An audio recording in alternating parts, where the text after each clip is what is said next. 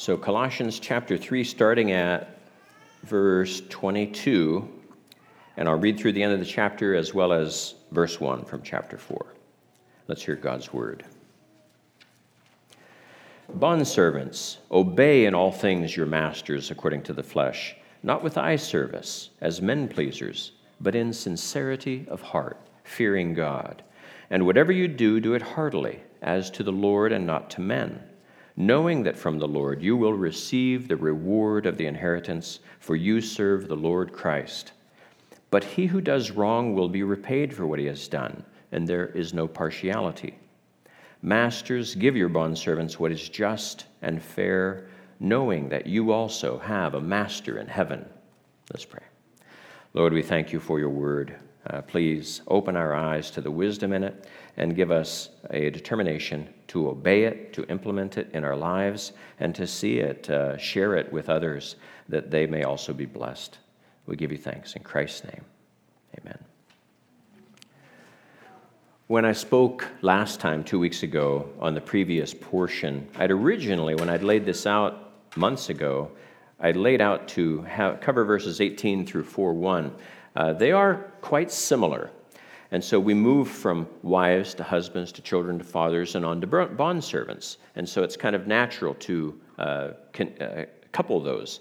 And if your Bible's like mine, you have little bold print to start a verse where a new thing, thought starts. And I had stopped in the middle of a thought, at least according to that, you know, Bible printer's uh, estimation because they do vary, especially across different versions, like ours is New King James. In the NIV, they might have the pericopes totally differently restructured. But last week, you know, we talked about that those eight words, and I'm actually going to share them again later. This is different, though. When we get to bond servants, um, I think we're talking about something a little bit differently that builds upon what was shared last time. Masters according to the flesh. Now, we don't live in a time in which there is slavery or even indentured servitude, not in this country. And so I would think that the closest equivalence would be if you are a person working in another person's house as a maid or a servant, as a nanny, then you're in a position of inferiority to their superiority.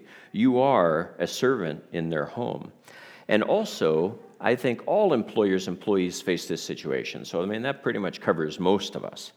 But yet, we can learn from any of these illustrations, even if we're no longer bondservants except to the Lord right now in our situation. But the last time we focused on eight, remember what they were wives submit, husbands love, children obey, fathers don't. And so we talked at length about each of those. And so, see, last time, two weeks ago, wives were counseled to submit Wives, submit. That's how the verse starts out. And so we focused on that. But really, I think today, men's turn to hear that. Now, we say wives submit, children obey, but they're the same thing. Submission and obedience are very, very similar. And so I believe it's the same here. So when we're talking about bondservants obey, and if I apply that as an employee working for an employer, I'm in that position. I'm to be obedient, I'm to be submissive.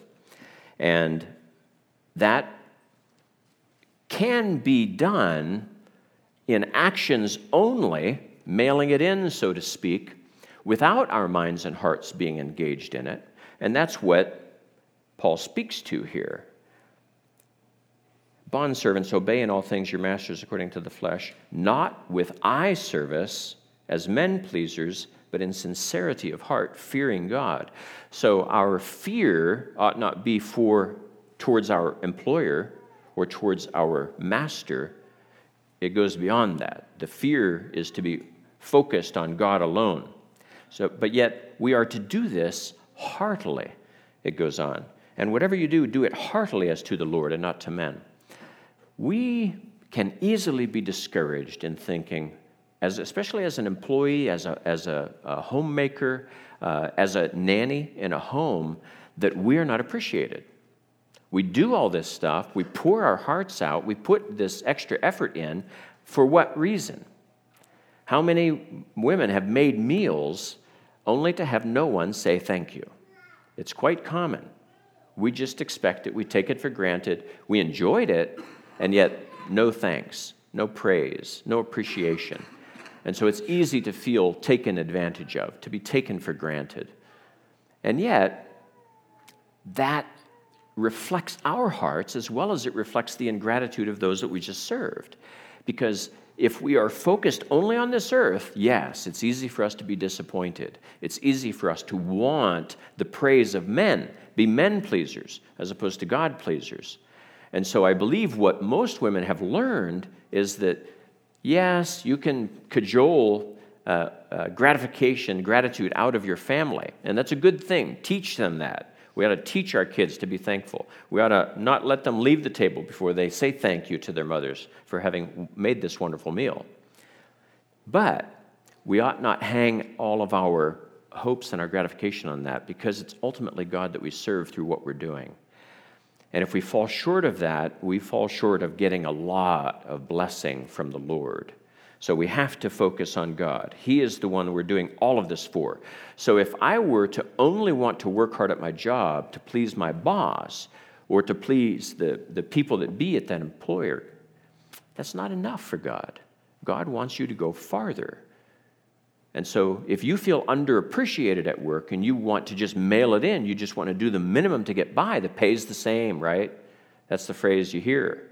The pay is the same, regardless of whether I work hard or barely work hard. But yet, that reflects an attitude that God is not happy with. We always ought to do our best. Now, sometimes there might be circumstances that prevent us from doing our best. That's understandable. But we can't just want from our hearts to just mail it in.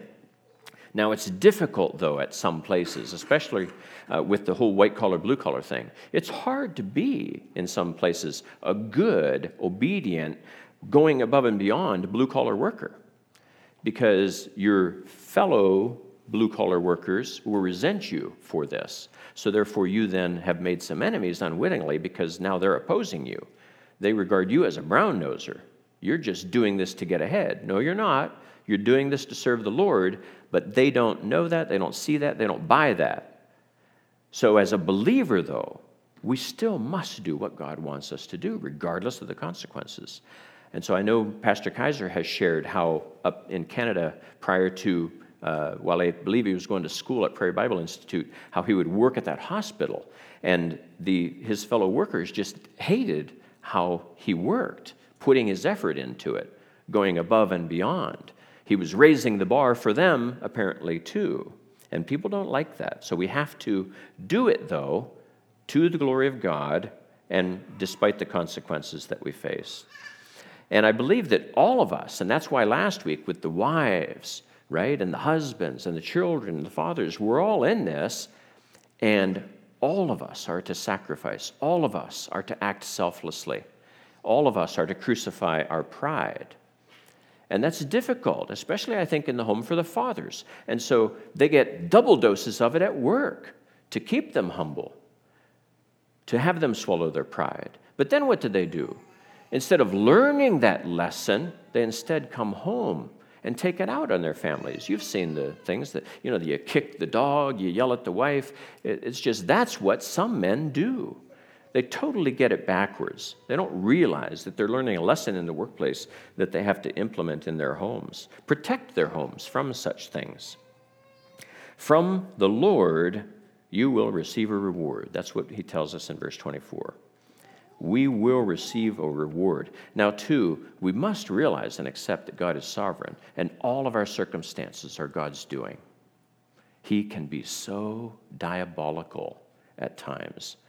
You know, and I don't mean that obviously in a sinful way. I just mean that in a, in a somewhat humorous, but yet a very real way. God can contrive, at times I've been on the road and I'm just thinking, all I want is this. All I want is that person to die. Get out of my way. You know, they're just in my way. I don't like them. I hate them. And, you know, that's what you're thinking. It might take a second for you to think that, but that's what you've just thought. I don't like this person. I've seen this car before. I want to memorize that plate because I think that's the same jerk that did this same thing last week. So, see, we want to keep score. It's just in our nature, in our sinful nature. We want to get even. We want to keep score. And God just says, no, no, no. You've got to just let this go. You can't be obsessed with this. From the Lord you will receive the reward of the inheritance, for you serve the Lord Christ. But he who does wrong will be repaid for what he has done, and there is no partiality. For he who has done wrong will be repaid for what he has done. Do you believe that? Because, see, he will be repaid for what he has done. It's not you that's doing the paying back, it's God. And so God says, all vengeance gathered up over all the earth, it's all God's, every bit of it and it's His to hand out. But yet, do we trust God to really do that wisely, to do it as we would do it, to do it as we want it done? Well, of course, we can be just as unfair and unjust as the next guy, but that doesn't make us feel any better. We want to be right. He who has done wrong will be repaid. Now, we are pleased to see people get what they deserve when they're evil. And it happens. We love it when we see that, when it happens in our world. Uh, movies, books, they're all based on that. So many are based on in dramas about someone getting what's coming to them. And we're all very happy when that happens. Now, what you have to realize, though, is that what you are experiencing is that desire for justice, true justice. Because, see, in books and movies, they are often written and directed from the perspective of God. I don't know that you ever have heard that term, but in books there is what's called the God perspective. Many, many, many books are written from that perspective. You, as the reader, can see into every little character's tiny head and tell what they're thinking, tell what they want. Only God can do that. But yet, when I'm reading a book, I can do it too, because that's what the author has done. They've made me God, looking into these people's lives. Movies do the same. They give you this glimpse into all this stuff that only God would ever know, yet you know it because you've been clued in. You've been given that God perspective. It then makes you like God in the sense that you are meting out judgment upon these people that deserve it. Now, I'm not saying this is a bad thing, this is a good thing. This is ways in which we are made in God's image, ways in which we are, we are acting in His stead and wanting justice. That's what we want most. We want justice. God will judge us all. The book of Esther is all about justice, and it's all about the absence of God. Some people really have heartburn with Esther because it never mentions God. But I believe that book exists for this very reason that we are very finite creatures and we don't have the God perspective, never have, never will. And so we have to trust God. Only He has the God perspective. He will see that justice is served. So now, we may not personally see the scales of God's justice at work, but what he wants us to do is trust him that they are at work. It's hard to accept that, and yet we know that in this flesh there can be things that are so wrong that they can never be undone. I was talking to a coworker about that this week because when families experience loss, such as the murder of a loved one, our society tends to not deal with them well.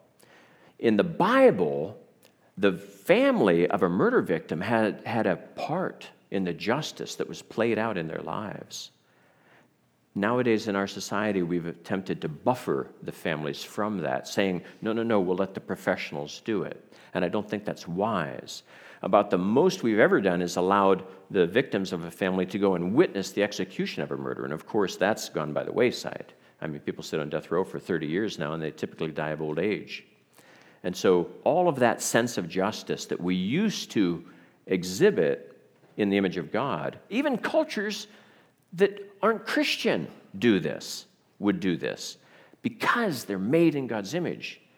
They live in accordance with His rules, even though they don't have His rule book, because it's designed into them. And yet, we in the West, who had God's rubric for generations, for centuries, we've allowed that all to dissipate. But see, God commands that we trust Him. Now, we can only trust our local judges and leaders to the degree that we believe that they will do what's right. There has to be a healthy sense of distrust in a culture that is throwing off God and His law. But we're reminded each week when we come to the table that we benefit, we benefit mightily from the patience of God in not meting out justice when we think it would be appropriate that He do so. So, our desire, our hunger for vengeance, for justice, for righteousness and fairness must be tempered by the knowledge that God will do it all. Every little bit of it, everything will be made right. And it will be made right by God who knows all, who alone can operate from that God perspective.